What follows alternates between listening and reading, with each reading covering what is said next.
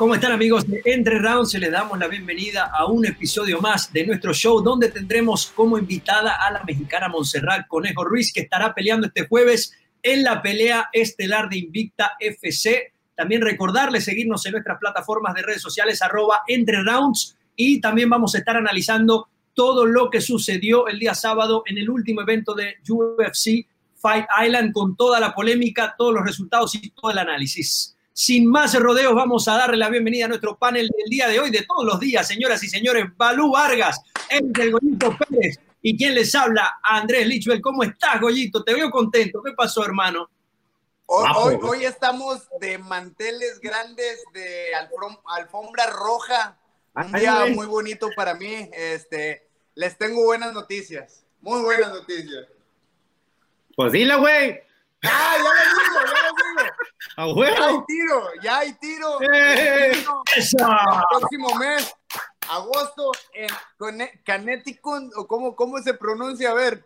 Así, así no es pedo. Connecticut. Connecticut, Conne- Connecticut, Connecticut. En Connecticut contra Josh Hill, eh, un peleador eh, muy, muy bueno, explosivo, tiene 19 victorias, 3 derrotas, eh, chaparrito, pues eh, mide 5'6", entonces va a ser una pelea muy interesante, explosivo, ya me estoy preparando muy bien, bueno, ya me he estado preparando desde hace mucho, eh, no tenía peleador todavía, no sabía qué fecha, pero sabía que iba a ser pronto, eh, y pues emocionado, ¿no? Emocionado porque era lo que estaba esperando y, y bueno, vamos a darle, vamos a darle la mente al objetivo y el objetivo es ganar esta pelea.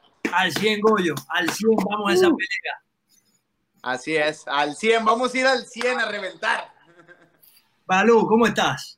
Pues aquí ya me cando la noticia esa, quiere decir que tengo que bajar 30 libras más para ayudarle a este güey a entrenar porque me voy a meter a su campamento que no quiera. Ya había bajado 10 o 15 y muy contento, pero ahora ya con esta pinche noticia que va a pelear, me faltan otros 40. Aparte de eso, pues contento porque tenemos a la futura campeona, no sé si esta pelea o la que sí, pero la futura campeona mexicana, a la Conejo Ruiz con nosotros que nos va a acompañar. Entonces, pues listo, mano, para hablar de, para hablar de todo lo que está pasando, porque ha pasado mucho esta semana de, de en el MMA, ¿no? Ha pasado absolutamente todo, pero afortunadamente estamos en Entre Rounds y vamos a entrar a nuestro segmento al 100.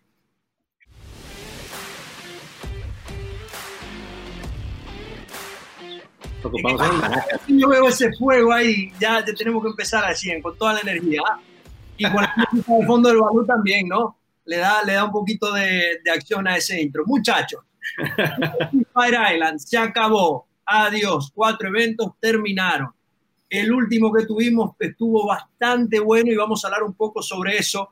Vamos a hablar primero de la pelea entre Fra- eh, Fabricio Verdum y Alexander Gustafsson, donde el sueco debutaba, el sueco que estaba rankeado número 7 en las 205 libras, subió de división para enfrentarse a Fabricio Verdum, una leyenda de las MMA, que, que si bien está en su fase final, todavía estaba rankeado en el top 15 del UFC, y eso dice bastante. El brasileño se llevó el triunfo a su manera, al mejor estilo, sumisión, se termina ganando la pelea, donde tengo entendido, Goyo, que es la última de su contrato. Así que primero, ¿cómo viste la pelea, el tema de, de, de Verdún no llevándose esa victoria con categoría?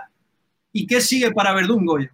Pues yo creo que, que es una, una despedida, si así lo qui- queremos llevar, llamar, todavía no sabemos muy bien, pero es una despedida del UFC soñada, ¿no? Eh, aunque Fabricio Verdum ha hecho muchas cosas, ganarle a Fedor, ganarle a Kim Velázquez, muchos eh, eh, torneos de Jiu-Jitsu eh, ganados, Abu Dhabi, eh, y ahora le mete el golazo al final de su carrera, o quién sabe, ¿no? Muchos estamos diciendo al final de su carrera, con esta buena sumisión contra Alexander Gustafsson, lo llevó al suelo y le hizo un ámbar de clase, de buena clase, de primera Mm. clase, como Fabricio lo sabe hacer, lo llevó al suelo y rápidamente le, le encajó ese ámbar.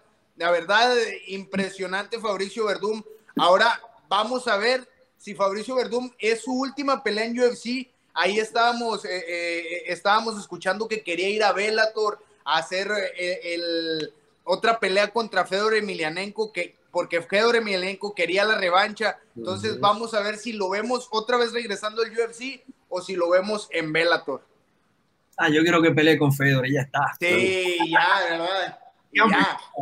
Balú, ¿cómo viste esta pelea? Y quiero preguntarte algo, Balú. Porque eh, cuando, estaba, cuando estaba viendo ya después el post-fight, decían los analistas que les sorprendió que Fabricio Verdún, estando en una, en una posición tan favorable, creo que tenía primero la media guarda y después la espalda tomada, pero se sintió tanta confianza con el brazo que decidió abandonar esa posición, que era muy cómoda, y la termina sacando. Entonces, Balú, ¿cómo, lo puede ilustrar un poco mejor conociendo el área de, qué fue lo que sucedió allí? Porque Verdún de la nada, pum, pum, ya tenía el brazo.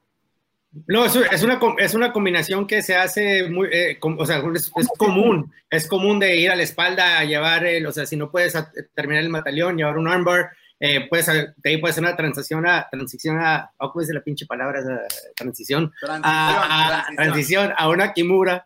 Eh, hay varias, hay varios, o sea, posiciones que puedes hacer y, y pues es, es, es Verdún, güey, puede ser que le quiera, es campeón de DCC, él, él, él puede, lo que él quiera, güey, lo que él quiera puede hacer. Y aparte, eh, Gustafsson no tiene, no tiene el tipo de, de jiu-jitsu que, que, está acostumbrado a defender, o sea, que pueda defender contra un Verdum. Entonces, Verdum puede haber llevado el, el, el batallón, puede haber hecho la, el armbar que hizo, él igual le encantó eso y sintió que ahí lo podía dominar y, cuando yo vi que lo volteó, yo, le, yo estaba gritando con mis amigos y ya se acabó, ya se acabó. Yo soy ese güey, ¿no? Que se para y, y ya se acabó, ya se acabó. Y todos, no, es que todavía, ya se acabó, güey. A ver cómo le agarró la muñeca y se la jaló. Y, y Gustavo no sabía defender. Estaba defendiendo como una cinta azul, cinta blanca en el jiu-jitsu. No supo cómo cruzar los brazos. La forma en que se agarró no era el grip de, que ves así, se agarró el guante. Entonces ya sabías que, que lo iba a arrancar y no batalló, no batalló para nada Verdum la muñeca me, y... me, recordó, me recordó a la sumisión de mi,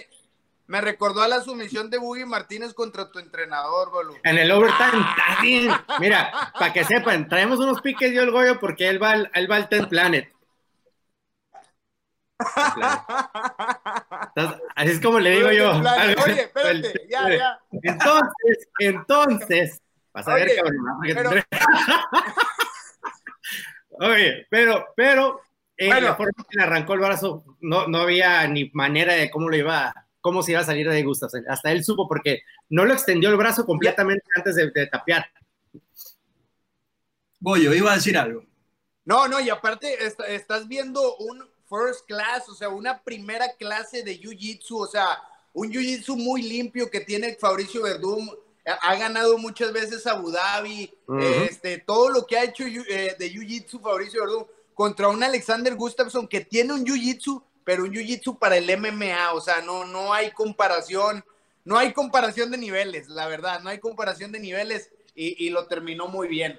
Y lo que me gustó es de que no, perdón, me gustó que no batalló en, querer hacer el striking con él. Dijo, a la chingada, me lo voy a llevar al piso ya que se acabe esto, güey. Y supo, y supo porque estaba seco también, entonces, ¿para qué batallarle? Y luego desde el inicio, el derribe fue horrible, ¿no? No fue nada bonito el derribe que intentó, pero lo logró en los scrambles, salió de atrás, le tomó la espalda y es cuando ya se acabó. Sí, es que, es que cuando Verdún te toma la espalda y Verdún es alguien que tiene más de 20 medallas entre, entre Panamericanos de Jiu-Jitsu, Abu Dhabi mundiales, tiene más de 10 sumisiones también como profesional. Imagino que Gustafsson, al Verdún tomar la espalda, una amenaza que puede venir por tantos lugares, y creo que ahí es donde Verdún eh, pudo tomar eh, la, determinación de llevar el brazo y llevarse el triunfo. Gran victoria de Verdún, que esta podría ser su última victoria, de su última pelea en el UFC. Y bueno, ya lo dijo Goyo, posiblemente esté eh, entrando a su compañía Vedator para enfrentarse nuevamente a Fedor Emelianenko. Yo sí quiero ver esa pelea.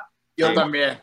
¿Quién, no, ¿Quién no quisiera ver esa pelea? Verdún fue el que le quitó lo invicto a Fedor Emelianenko, si, si estoy en lo correcto fue, lo que, fue el que le quitó el invicto. Yo me acuerdo de esa pelea, yo estaba en Texas, estaba muy chavito, tenía unos 20, 19 años, y la vez que, que vi que como eh, Verdún se cayó al suelo, eh, este Fedor Emilianenko seguía golpeándolo y luego de repente le sacó un triángulo. Esa vez hizo historia Verdún. O, o sea, ya todo lo que traía en el Jiu-Jitsu, pero esa vez rompió, hizo historia.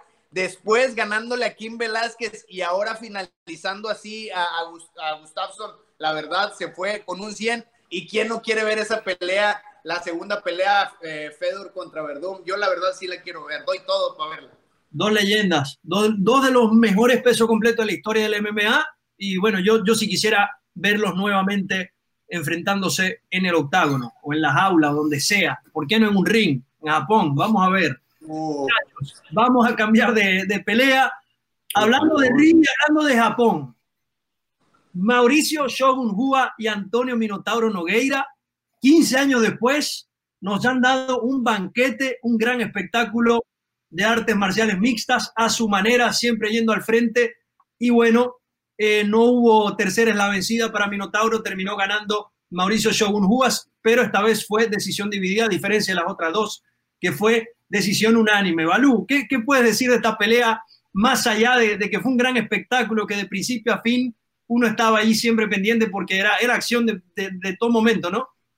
Muy triste ver a los, a los últimos del Pride que ya se están despidiendo, pero, pero al mismo tiempo me encantó la pelea y, y me encantó de que los dos, la edad que tienen, salían a matar. O sea, no por criticar a nadie, pero para cagar el palo sí, es de que ves a los peleadores que están empezando y es, es, es, como decir, güey, ve estos cabrones como le hacen, o sea, los dos iban para enfrente, no se echaban para atrás y era una demostración de, de, técnica de los dos, o sea, y se aventaban unos tirotes y, y, conectaba y el otro como se recuperaba y otra vez y atacaba y usaban diferentes, o sea, las diferentes, eh, los diferentes estilos que, que hay en el deporte, ¿no? Para, para poder sobrevivir y seguir continuando y luego le echaban uno al otro. Entonces, a mí, a mí me encantó la pelea, es la que yo pensé que era mi pelea de la noche y, y, es y a mí se me hizo que fue la, la pelea más entretenida para mí, o igual porque la vi con, con como super fan de esos de ellos dos, ¿no? Pero me gustó mucho. Un gran tiro, Balú, porque como dice, vimos gran repertorio de técnicas y estamos hablando de, los dos, dos, de los peleadores más, más experimentados en la actualidad. Mm. Goyo, yo te quiero hacer una pregunta muy importante porque cuando dan el resultado, John Juga lo celebra como, como si hubiera ganado un título. Y, generalmente esto no pasa mucho con este tipo de peleas, pero ya son tres veces que se enfrentan. Hace 15 años fue la primera en Japón, han sido puras guerras. Goyo, ¿cómo crees que, que Shogun Rua tomó este triunfo? Porque lo celebró con mucha efusividad. ¿Cómo no, pues yo creo, es que, mira, cada pelea, cada, cada pelea es diferente, cada pelea eh, pues no nada más es la pelea, es el campamento, lo que te preparas para llegar a. Y cuando tienes un campamento sufrido, cuando tienes un campamento duro y llegas a la pelea, el oponente que sea, cuando ganas es una satisfacción muy grande. O sea, no estamos hablando título, no estamos hablando pelea. Cuando tú ganas una pelea es, eh, eh, una mezcla de sentimientos inexplicables. La verdad, yo por eso no dejo de pelear, porque cada vez que entras ahí, cada vez que se termina una pelea, cada pelea es diferente. Entonces, yo siento que Sugar, pues, sabe que son sus últimas peleas, sabe que tenía que ganar esta pelea, sabía que se tenían muy leídos, ya, ya, se, ya se conocían mucho, se conocen mucho. También por eso fue una pelea tan dinámica de los dos no hubo tantas fiestas, iban al toma y daca. Entonces, yo siento que, que Sugar Rose solamente pues eh, es el sentimiento, ¿no? El sentimiento que te da el prepararte e irte con un peleador que sabes que también va a tirar todo, estar en la misma edad, casi en la misma edad, ser veteranos, ser muy reconocidos. Está todo el prestigio en la línea, ¿no? Y, lo supo, lo supo llevar bien. Oye, güey, pero ¿a poco no había una mentalidad chola entre los dos de que las dos bandas de los equipos, de por no hay pedo la edad que tengas, güey, todavía traen pique las dos pinches bandas y, no se caen bien, güey, por más que tengas 40 años y o cierta edad, es como con mis compas que no se llevan bien con ciertos campamentos y que ya está loco, pero pues todavía traes como que esa, esa, rachita de que, ah, chinguen a su madre. Entonces, sí, por eso 50 años y todavía sobre. Y todavía chinguen a su madre. ah, curado ese pedo, güey no debió ser fácil para tampoco para Minotauro saber que, que bueno, ya anunció su retiro, por cierto, eh, una gran leyenda de las MMA, y saber que irse con ese, con ese sabor amargo, pero tienen que sentirse muy bien también Minotauro de, de haber tenido la coestelar de un evento tan importante donde mucha gente, a, mucha gente no le gusta este tipo de peleas. y lo saben. Antes de que se den las cosas, tuvimos una gran pelea. A la forma que ellos lo hicieron, fue un gran choque y yo creo que con eso nos quedamos. Minotauro Nogueira, una gran leyenda de las MMA junto con su hermano, ya no lo, no, lo volveremos a ver y, y, lo decíamos la semana pasada, cada vez que podamos ver a uno de estos atletas, puede ser la última, hay que, hay que aprovecharlo, hay que disfrutarlo. ¿Valú algo más que agregar de, de este choque entre Rúa y Nogueira? No, tirote. yo, creo, yo, creo, que, que Nogueira no, no se debe de ir eh, con, con, la mirada abajo, ¿no? Eh, supo el tiro que, que, se dio, supo que dejó todo y yo creo que, que, que, se ha venido a su casa orgulloso del tirote que se dio porque la verdad fue un tirote y, y pues todo, toda la gente estuvo muy feliz de eso y pues no sé, una vez más hizo historia y se fue haciendo historia, Minotauro. Gran peleador, entonces, Minotauro Nogueira, muchísimas gracias por esta gran y brillante carrera de, de artes marciales mixtas y obviamente por, por dar tanto a este deporte. Vamos a pasar a la última pelea que tuvimos el día sábado, la pelea estelar, donde Darren Till eh, peleaba por segunda vez en las 185 libras y se enfrentaba al ex campeón Robert Whittaker en un choque donde se vaticinaba un gran nivel técnico, sobre todo de striking entre ambos. Robert Whittaker termina llevándose el, triunfo, creo que, ha sido una decisión correcta para mí y se mantiene todavía entre los del tope de la división de las 185 libras, con miras al campeón Israel Adesanya o por, eh, o, o por lo contrario, su oponente Paulo Costa. Ellos dos van a pelear por el cinturón. Balú, ¿cómo viste este, este tiro estelar? Creo que, estuvo muy bueno y técnico ofreció muchísimo. Mira, la, vi dos veces la pelea, ¿no? Una porque uno con unas cheves y una sin cheves. Entonces la, la segunda vez que la vi, tuve, más como que, ah, ok, ya, ya se vio mejor. Pero la hace... Sin con las cheves vi que, que, estaba más cerca de lo que pensé. Sin las cheves dije, ah, ok, ah. sí la agarró pero fíjate, te voy a decir, te voy a decir, la, la, la, lucha al final, en el último round, para mí fue la diferencia. Hasta el momento, y, y muy honesto, yo la llevaba 2-2 hasta el quinto round. Y en el quinto round no estaban haciendo mucho, pero esos derribes fue que lo que, lo que se lo llevó. Eh, si podía haber sido un empate, pero la diferencia que para mí fue, fue los derribes que, que finalizó este Whitaker. Eh, creo que lo, ambos se lastimaron, pero no se soltaban, ¿no? Y como dice Till, que se lastimó la rodilla, que, le tronó la rodilla por ahí, ¿no? Entonces ya es cuando dejó de, estar avanzando, pero qué buena pelea y que me encantó ver a los dos, lo, técnico que eran y Whitaker, no, Whitaker no es un gran luchador, pero eh, los intentos y la forma en que lo paraba Till y, y, cuando le llevaba al piso, como habíamos platicado, Till se paraba como si nada, eh, o sea, sabía defender dos, o sea, sí lo tuvieron en el piso un momento, pero después supo cómo defender y ajustarse. Entonces, me gustó mucho, estoy de acuerdo con, ustedes y con varias personas que dicen que no, no creo que está fuera de, de, una pelea del título. Creo que está muy joven y lo vamos a volver a ver, igual que Gastelum. Eh, igual ese tiro otra vez va a poder, poder hacer y, y, pues ver a ver qué, qué sigue para Tilby y, chingón por Whitaker porque pues le salió lo campeón, ¿no? Le salió lo campeón y, y supo cómo, cómo, cómo ganar la pelea al, al final. Goyo, ¿ves a, a Robert Whitaker ganando nuevamente el título en, el futuro, porque dio una gran versión el sábado, una gran pelea. Ahora, ¿le alcanzará para ser campeón nuevamente? Pues mira, para ser campeón no sé, pero la pelea que, dio eh, demostró mucho su experiencia, ¿no? No solamente tuvo buenas combinaciones, fíjate, si nada más hubieran hecho combinaciones, tal vez hubiera perdido la pelea, pero fue muy inteligente, aunque no llevaba a cabo los derribos, asustaba con esos derribos, combinaba arriba. En el segundo asalto yo vi primero que ganó Tío, el segundo lo ganó eh, eh, Robert Whittaker por esos intentos de derribo, por eso cómo lo, derribaba, lo combinaba con golpes, ya los demás asaltos pues también empezó a hacer lo mismo y ahí vio la llave de cómo llevarse la pelea. Muchas veces cuando la pelea está el toma y daca y está el tú por tú y, nadie se quiere hacer nada y todo es de fintas, fintas y la distancia no, no llega. Muchas veces la distancia no llega cuando tu oponente es igual de técnico que tú, porque nadie quiere cometer ningún error, nadie quiere ser el primero que ataque, porque acuérdate que también atacando pues, eh, te pueden hacer el counter, ¿no? Robert Whittaker, muy inteligente, buscó esas oportunidades de derribo y yo creo que eso fue lo que lo llevó a la victoria.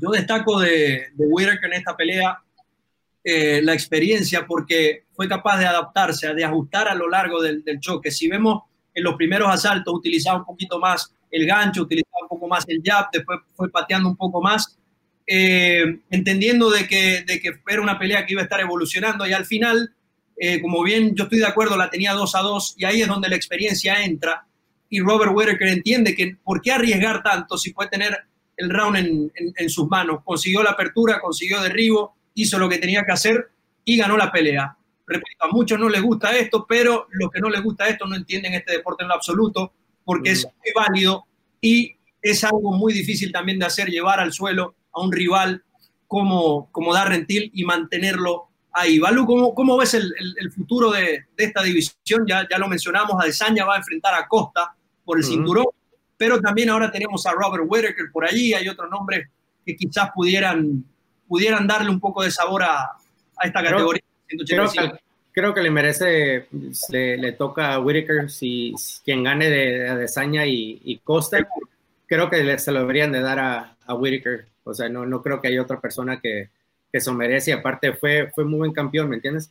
Entonces creo que sí, me gustaría ver a, a Joel Romero con este Darren Till, a ver cómo, ahí, ahí sí, a ver si puede pararse cuando lo llevan al piso, pero esa, pelea me encantaría verla, me encantaría verla, aparte porque Till siempre decía de que con quien, quien sea, menos Joel Romero. siempre decía, ponme el, que, ponme el que quieras, menos Joel Romero. Y le ponía y le mandaba tweets y la madre. Entonces, eh, lo que me gusta de Till es de que no, no se echa para atrás, y, creo que a los 25, 26 años que tiene, eh, es un monstruo ese cabrón, y, lo vamos a seguir viendo y no creo que sea de ningún lado. Ojalá no tengan que operarlo o que no sea tan grave, pero sí me gustaría verlo contra, contra uno de los, de los top, de los top ahí. Igual con este, con el que peleó, el que le ganó a, a Calvin, ese estuviera Hanson, creo, esa pelea también estuviera muy buena. Entonces, eh, sí me gustaría ver a Till.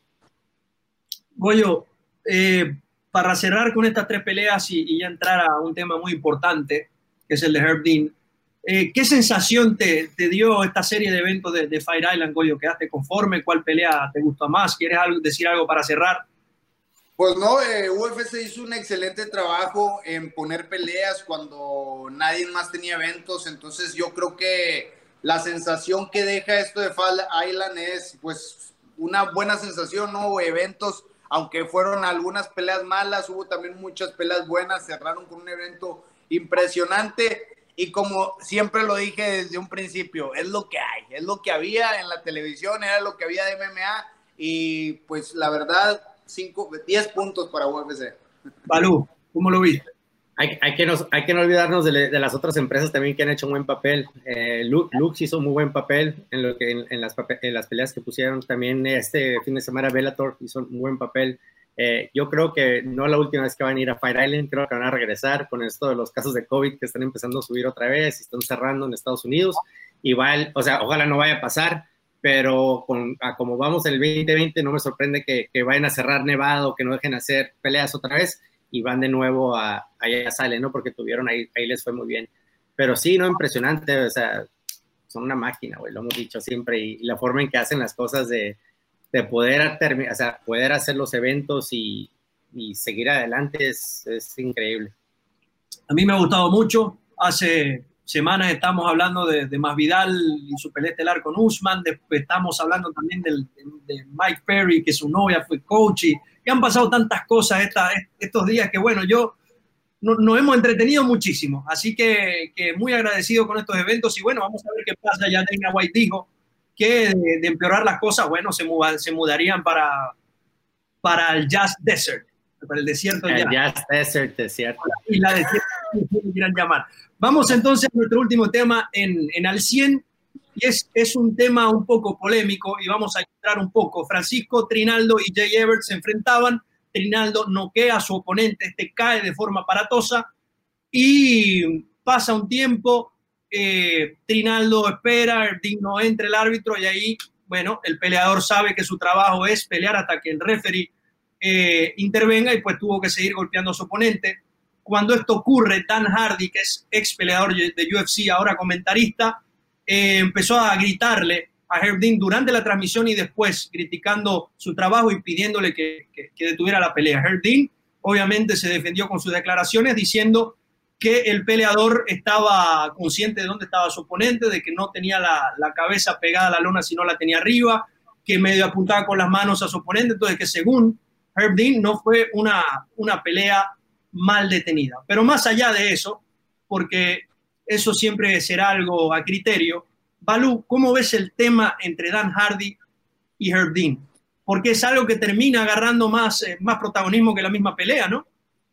Sí, creo que, creo que Harry estuvo fuera de lugar. Creo que no fue necesario él hacer los comentarios que, hizo, la forma en que gritó, pero también le entró la emoción de, o el sentimiento de peleador, ¿no? Entonces, él reaccionó como peleador o, no sé si tenía alguna relación con el peleador, pero creo que ahí se, le, se, desconectó de su trabajo, que él era un analista en ese momento y no se tenía que haber metido porque, eh, como lo comentó también Herb en una entrevista o algo que él puso, de que yo no me le hago caso a los de la comisión, al doctor, y, si otro referí está bien. Mira, me ha pasado, me ha pasado que yo, yo vi a referís que no me gustaban como, como paraban ciertas peleas o que dejaran que ciertos peleadores eh, los lastimaran cuando no era necesario recibir dos, tres golpes, pero te, ponías a alegar con ellos atrás donde nadie te veía, ¿no? Y tratar de mantenerlo como que, ok, para empezar, ¿no? Eh, es un trabajo muy difícil, como nos dijo Jason cuando, cuando estuvo en el programa con nosotros, y, también es algo que yo la forma en que lo vi, cayó al piso, sí estaba como fuera, pero levantó las manos y estaba viendo al peleador.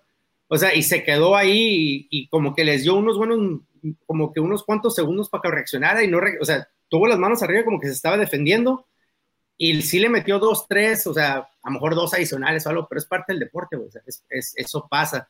Eh, no creo que fue algo súper exagerado, creo que sí, como te digo, Hardy creo que exageró, güey, exageró, la neta, no creo que debería haber dicho eso la forma en que lo hizo, pero o sea, se entiende porque, pues, igual, quién sabe si hubo hay, algo y una, no sé, es su amigo, no sé, pero se me hizo que, estuvo mal papel y no creo que lo que hizo Herb Dean, para mí la paró bien.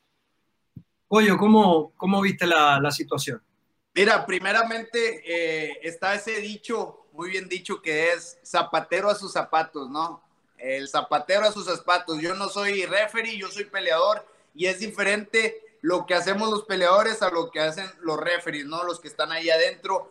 Yo creo que hay que respetar el puesto de, de, cada, de cada uno y como peleador yo no, yo no puedo gritar, yo no puedo eh, decidir por el referee si la para o no la para. Yo soy peleador, yo no soy un referee, yo no estoy preparado para eso. Eh, para mi humilde opinión, sí, Dan Hardy estuvo mal. Eh, eh es un, es un referee eh, con bastantes peleas ya de experiencia. Yo también vi que ahí estaba, él estaba atento, el peleador todavía se seguía moviendo y también es depende de los peleadores. Mira, en lo personal, a mí me gusta que, que, la paren hasta que ya no me esté moviendo. O sea, no me, no, la verdad, mi última pelea que me la pararon así, a lo mejor y me la pararon bien pero hay mucho, o sea, yo, yo soy de la mente que hasta que ya no me mueva porque puedo, puedo sobrevivir, ¿no? Puedo sobrevivir al ataque. Muchas veces vemos a las peleas de Frankie Edgar como a veces ya estaba todo noqueado y lo dejaban y ganó el título así, o sea, se, se repuso. Hemos visto muchas peleas así de peleadores que ya están casi noqueados, no les paran la pelea y se recomponen y, y sacan la pelea y ganan la pelea. Yo creo que Herdin es un, un, referee muy experimentado y sabe los tiempos perfectos para parar la pelea. Y ya lo habíamos, ya lo habíamos platicado con Gerson. Eh, había dicho que, que, hay muchas veces, o sea, cuando, cuando ya estamos en esta plataforma, cuando ya los peleadores ya tienen esta experiencia, siempre dejan que pase un poquito más. ¿Por qué? Porque ya están preparados para eso y, y, pues ya somos, ya somos profesionales, vaya. De alto nivel de alto nivel, así es. No, regional, o sea, sí, sí es, alto nivel. No, pues si estás ganando 5 mil pesos o 3 mil pesos a la primera, ya párala, ¿no? Sí, Cuando te corte y eso. Pero pues estos son peleadores que sí están ganando buen dinero, ¿no? Eh, es ya alto, alto nivel. Pero lo que estamos diciendo, es la crítica de esos güeyes, se los critica todo Honestamente, por eso lo decía al principio, yo no quiero entrar en el tema de, de si estuvo bien parado o no, porque es subjetivo, siempre alguien va a tener su propia opinión pero lo, de Dan Hardy estuvo muy mal. Eh, si él está sentado en una mesa como comentarista es para hacer ese trabajo. Yo creo que obviamente lo que empeora todo es que es una arena donde no hay público, está todo en silencio y absolutamente todo lo que se diga puede escucharse en la aula y a eso quiero llegar. Hoy fue Dan Hardy que ya en una pelea había terminado, estaba gritando eso. Pero ¿qué pasa si en media pelea o, durante un intercambio o algo, alguien empieza a gritar, puede sacar de concentración a los peleadores, puede sacar, porque no es lo mismo una arena a un público que tener una arena en silencio donde de repente se escuche la voz, la instrucción de, de, alguien. Y esto fue lo que hizo que, todo se viera peor, porque los gritos entre Hardy y Herdin era un estadio vacío. Y obviamente todo, todo se amplifica y termina, termina tomando un protagonismo muy grande. Balú, ¿cómo, ¿cómo controlar esto? Porque yo no creo que UFC vaya a poner una norma que nadie pueda hablar mientras se pelea o, qué se puede hacer. No lo controlas, güey, no lo controlas. O sea, es algo que sale a suceder. O sea, no, me, tocó, me tocó estar cuando una vez una pelea de cinco minutos, el, el cabrón del timer le puso tres minutos. Ah. Entonces se acabó la pelea y íbamos todos corriendo a aventarle la madre al güey del timer de que no, güey, es de cinco minutos y, y, el ref paró la pelea y, y, supo, cómo, supo cómo controlar la situación y, y, continuaron la pelea. Entonces no hubo como que el break es entre el round. Pero me ha tocado ver cosas así, me ha tocado ver un doctor que tire la toalla en medio de un round cuando no, el doctor no puede hacer eso. O sea, el doctor puede parar la pelea entre. ¿Perdón? Que agarra la bocina, el horn.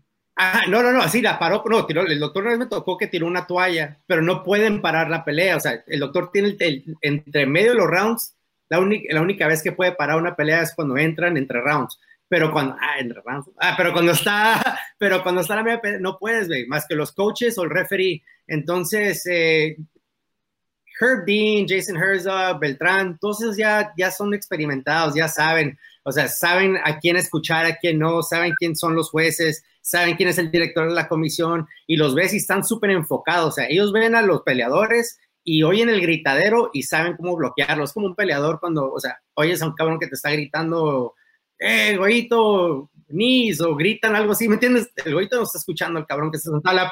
Sí, o sea, madréalo, o sea, no estás escuchando al güey de la primera fila, estás escuchando a tu coach y, creo que ellos están a un nivel que, que ya bloquean eso, entonces, pero para controlarlo no lo puedes controlar, pero eh, ellos ya están sumamente experimentados con eso. Y cabe destacar, hablando también para agregar, Herb Dean fue peleador profesional, Jason Herzog tiene cinturón negro, John McCarthy creo que tiene mucho tiempo entrenando, que además de, ser referees entienden el juego a la perfección y, pues lo, han demostrado año tras año. Muchachos, algo para cerrar nuestro segmento al 100 y, e ir con la entrevista con Montserrat Coneja Ruiz, bastante cerca del título la mexicana, así que algo que quieran agregar. Bueno, que no se pierdan mi pelea el 21 de agosto. Eh, va a estar por Bellator Latinoamérica no sé dónde la vayan a poder ver en Latinoamérica, pero seguramente voy a investigar cómo, eh, a lo mejor y poner mi pelea en Instagram, no sé, voy a ver cómo se puede hacer, pero espero que ahí todos me estén apoyando. ¿Dónde va a ser la pelea entonces, Goyo? En, eh, ¿cómo se pronuncia? Connecticut. Connecticut, ahí mero. si no, si los de México no tienen, yo lo pongo en vivo en, en, Instagram Live y ya que me multen Eh, lo, lo ponemos en entre rounds en Instagram Live si, no nos multan, sí. y al otro día no conseguimos la cuenta. dice el productor que no, dice el señor productor que no hay dinero.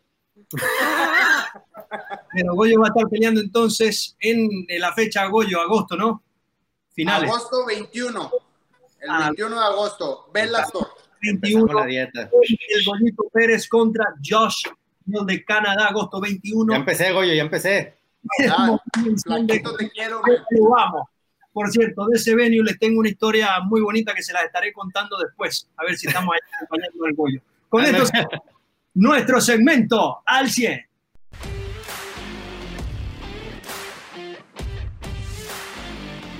Estamos de vuelta en Entre Rounds, ya cerramos con el segmento al 100 y es hora de presentar a nuestra invitada para el programa de hoy. Invitada de lujo, señoras y señores, tenemos a Montserrat Conejo Ruiz que estará peleando este Fighting Championships. ¿Cómo está Montserrat? Bienvenida, muchas gracias por estar con nosotros. Hola, muchas gracias por la invitación. Estoy muy feliz, muy contenta de, estar aquí, de pelear ya pronto. Muchas gracias por tenerte acá, Balugo. Yo no sé, quieren darle la bienvenida a Montserrat, que bueno, va a pelear por un campeonato del mundo, nada más ni nada menos, ¿no?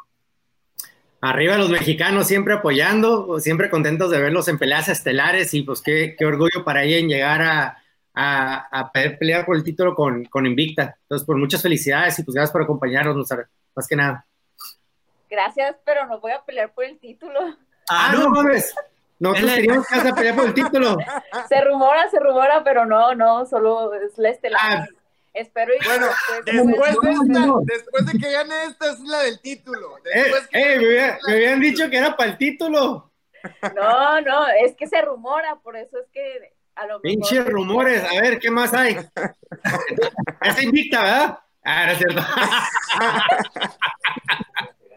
No importa. No, Se es que- Island, que Island.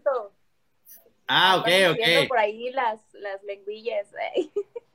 Ah, Pinche ok. raza. Ah, no es cierto. La, la ganadora va con el. va- la ganadora va por el título. Eh, la conejo ya anda bien enfocada. Ya le dio consejos. Su, su, cuéntame los consejos que te dio tu padrino Carlos Trejo, conejo. Es top secret, no se puede decir. Ah, es top Ya, secret, a ver, secret. después lo estaré diciendo. Explica, por favor, quién es, quién es este Carlos Telo que tanto escuchamos, que por ahí el rumor dicen que es el nuevo eh, Steven Seagal de Latinoamérica, pero ¿quién exactamente es? Pues es, es un vato ah, que pues se dedica a, a lo paranormal, es un cazafantasmas. Ay, güey. Y, Y- y es, y es tu padrino. No, no es mi padrino, es mi amigo, es mi amigo, es la bandita. Ok. Nada, aquí mi padrino es Víctor Dávila. Eso. Eh, el Master Vic. Un saludo al Master Vic ahí. Al Master Vic también. Master. Ya para, para informar nada más, eh, Monserrat se estará enfrentando el día jueves a su oponente Yanaiza Morandín de Brasil.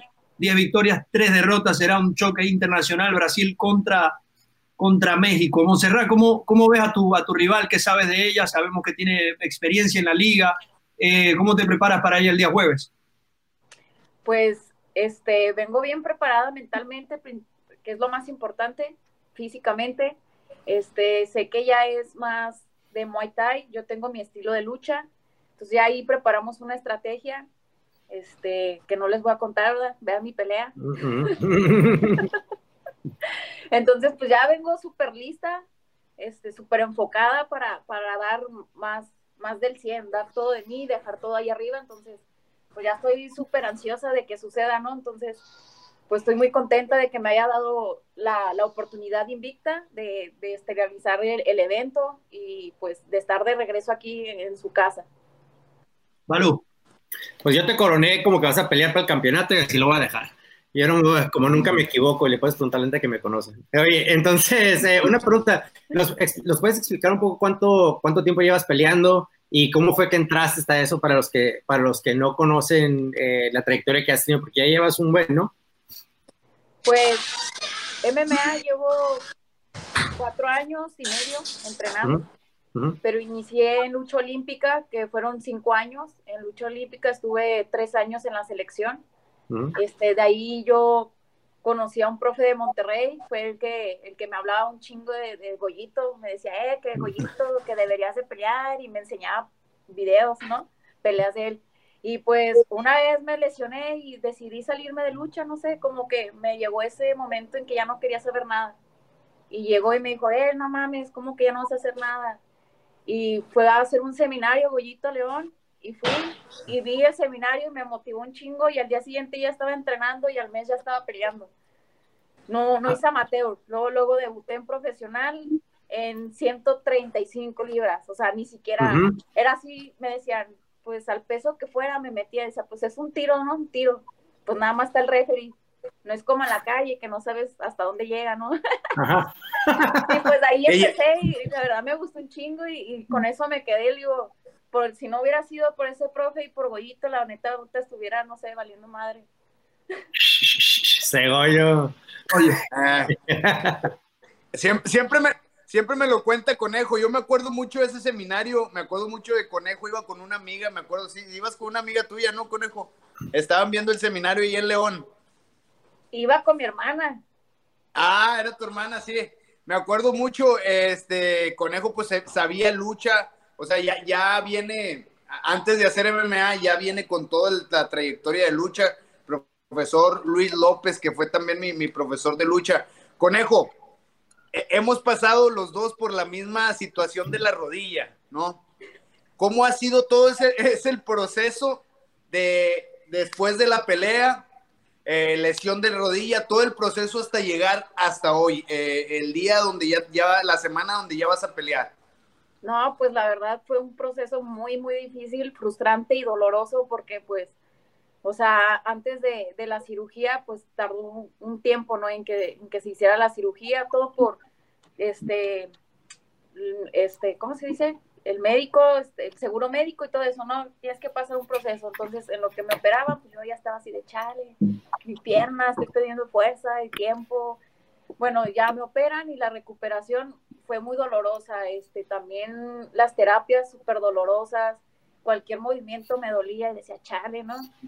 Pero eso me ayudó a crecer mentalmente y a fortalecerme mentalmente y a, y a, y a fortalecer otras áreas, ¿no?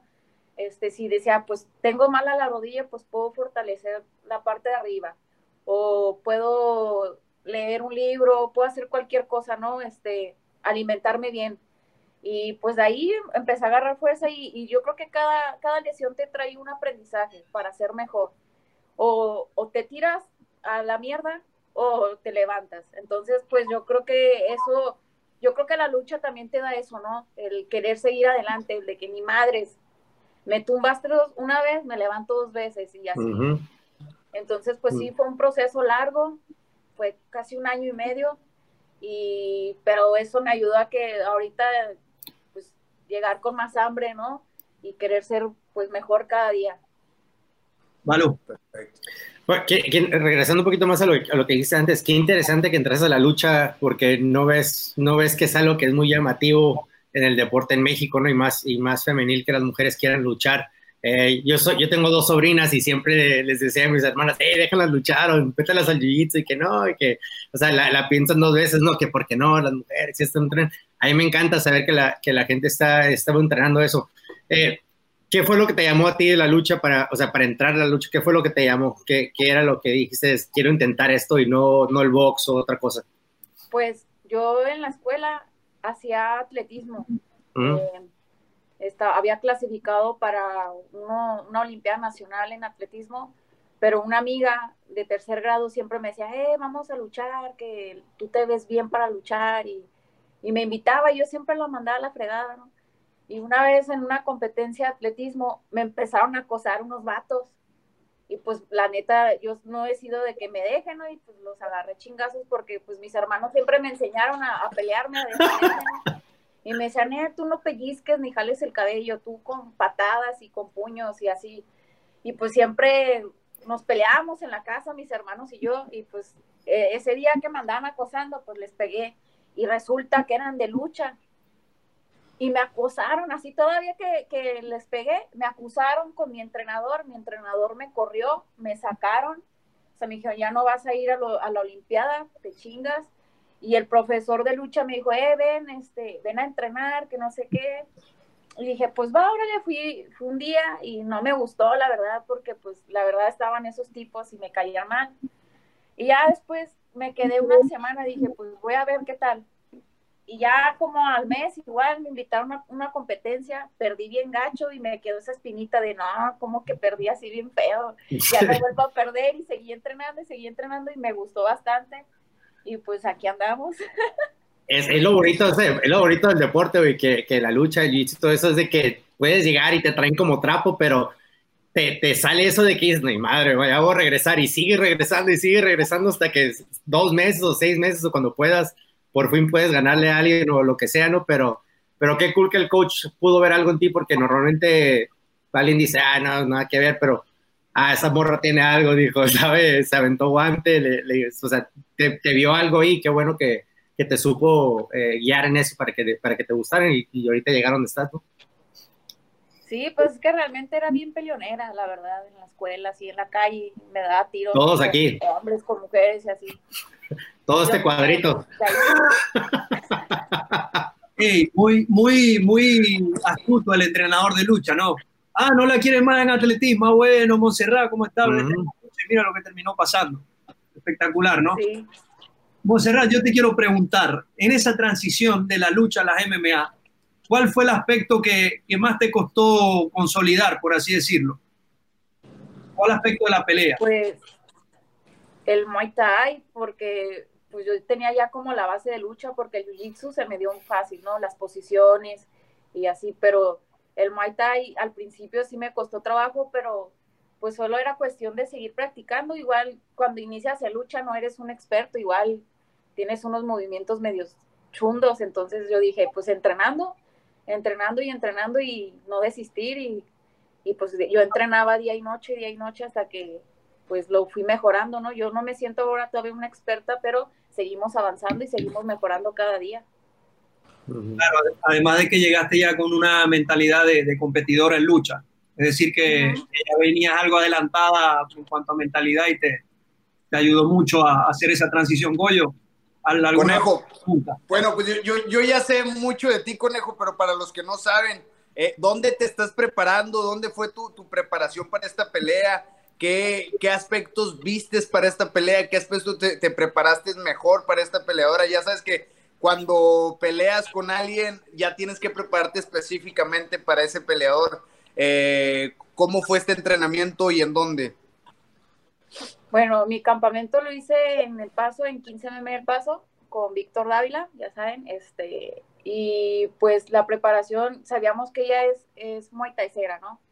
Nunca dejamos de lado el Muay Thai, seguimos preparándonos con eso, pero también mi base, mi base de lucha, fortalecerla, ¿no? Porque obviamente ella sabe que soy luchadora, entonces ella también, pues ella va a entrenar tanto como defensa y como luchar, ¿no? Entonces, pues seguimos con mi fortaleza, fortaleciendo desde las bases y pues, este, afinando unos detallitos, ¿no? En, en el striking. Entonces, pues eso fue prácticamente lo que estuvimos haciendo, mucho cardio y sobre todo buena alimentación. Desde antes de tener la pelea yo ya tenía una buena alimentación, yo ya contaba con, con una, una dieta, porque pues antes de que empezara la pandemia, yo ya, yo ya estaba enfocada en querer bajar de peso por mi lesión que había tenido, ¿no? Había subido bastante de peso y, y yo no quería verme mal físicamente, ¿no? Entonces yo empecé desde antes con una dieta estricta y luego ya fue lo de la pandemia y dije, no, pues tampoco me voy a,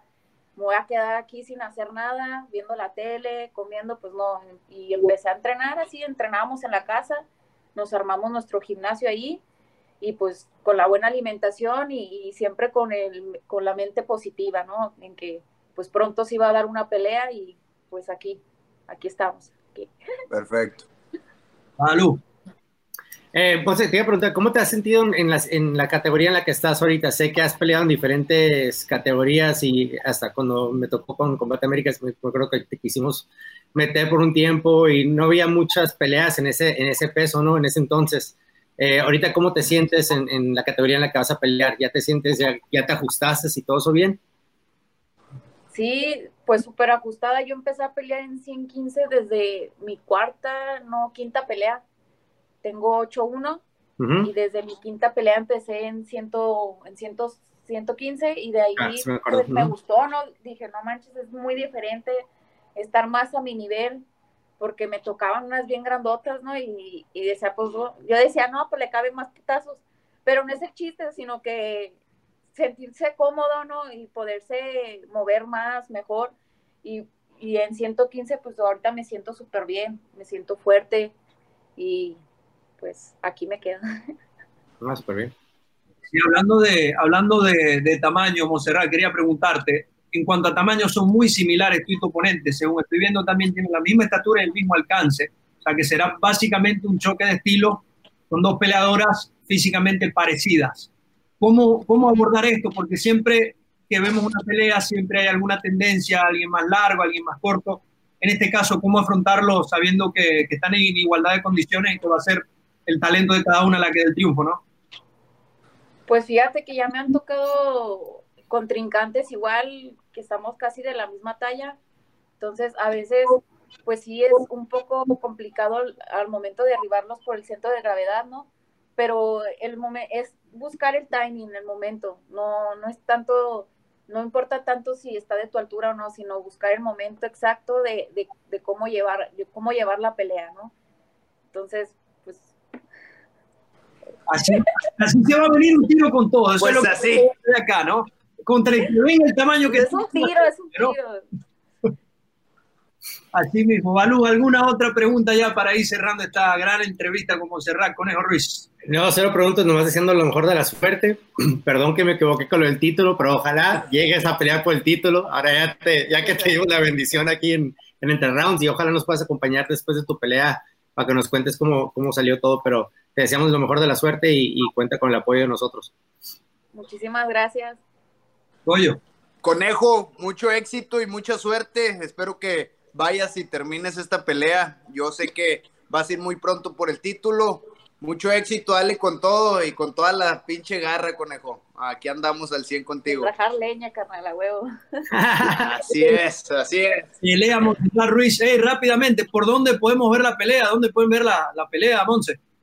Solo se puede ver por UFC Fight Pass y es el jueves 30 de julio y comienza la transmisión a las 7 pm hora México. Ahí está toda la información. Entonces, el día jueves, Montserrat Conejo Ruiz, pelea estelar. Toda la cartelera es norteamericana, excepción de la pelea estelar, una brasileña y una mexicana. Un verdadero honor. Estuvo con nosotros Montserrat Ruiz, muy agradecido. Y agradecerles también a todos ustedes quienes nos acompañaron el día de hoy en Entre Rounds. Invitarlos a seguirnos en nuestras plataformas de redes sociales, arroba Entre Rounds. Agradecido también con todas las personas que hacen posible este show. Invitarlos a escuchar Entre Rounds en todas las plataformas de audio on demand, porque sí, señor, ahí estamos y somos Entre Rounds. Será hasta la próxima. Adiós.